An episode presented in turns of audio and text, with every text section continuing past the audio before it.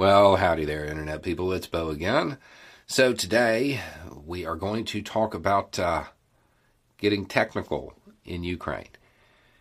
And I'm, I'm not going to, you know, bury this one. I'm just going to go out and say the news um, so those who understand the term can finish laughing while I explain what the term means to everybody else.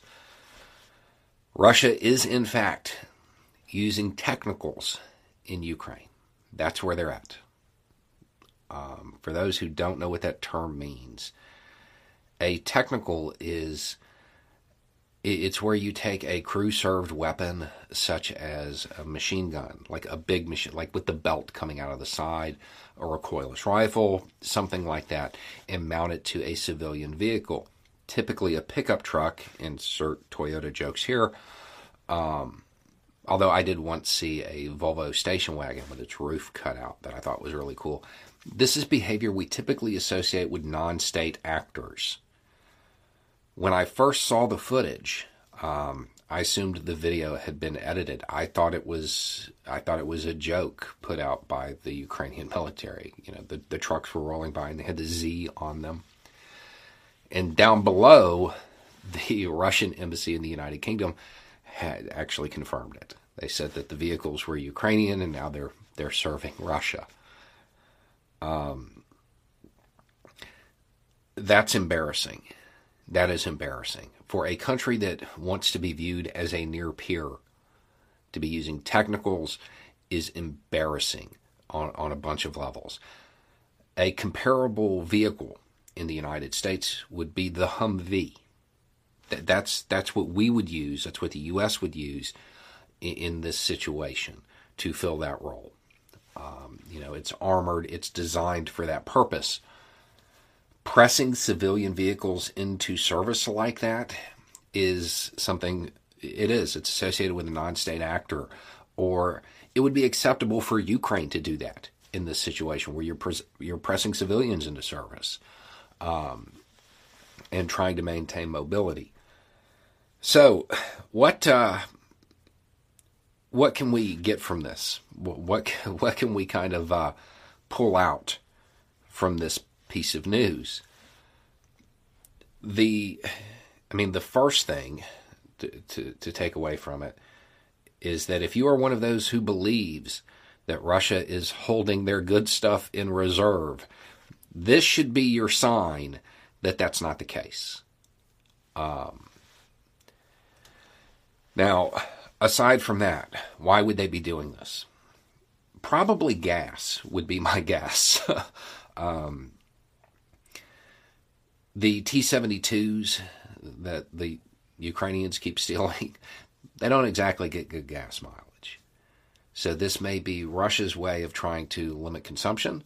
Um, it is interesting to note that the trade that is occurring here is Ukraine's getting T 72s and Russia's getting Toyotas. I think Ukraine's getting the better deal. Um, so it may have something to do with gas consumption another reason they may be using it is trying to find some way to counter the mud um, that is bogging down their vehicles. I don't know that this is actually going to help. They are lighter. Pickup trucks do tend to have four wheel drive, this type. Um, so it may be a little better, but not much. And there, there's also the the fact that these vehicles aren't really armored. Um, most of the ones I saw, they didn't have any additional plating. It didn't look like they had uh, done anything to the doors. Uh, sometimes they'll take the doors off and put uh, take the interior of the door off and put plates in there uh, to protect protect the drivers. Didn't look like any of that had been done, but can't be certain but now the vehicles they're using can be taken out by small arms fire, rifles. Um, they don't need the javelins anymore. I mean, I mean, I guess you could use one if you wanted, but this does not uh, speak well uh, of Russia's current military situation.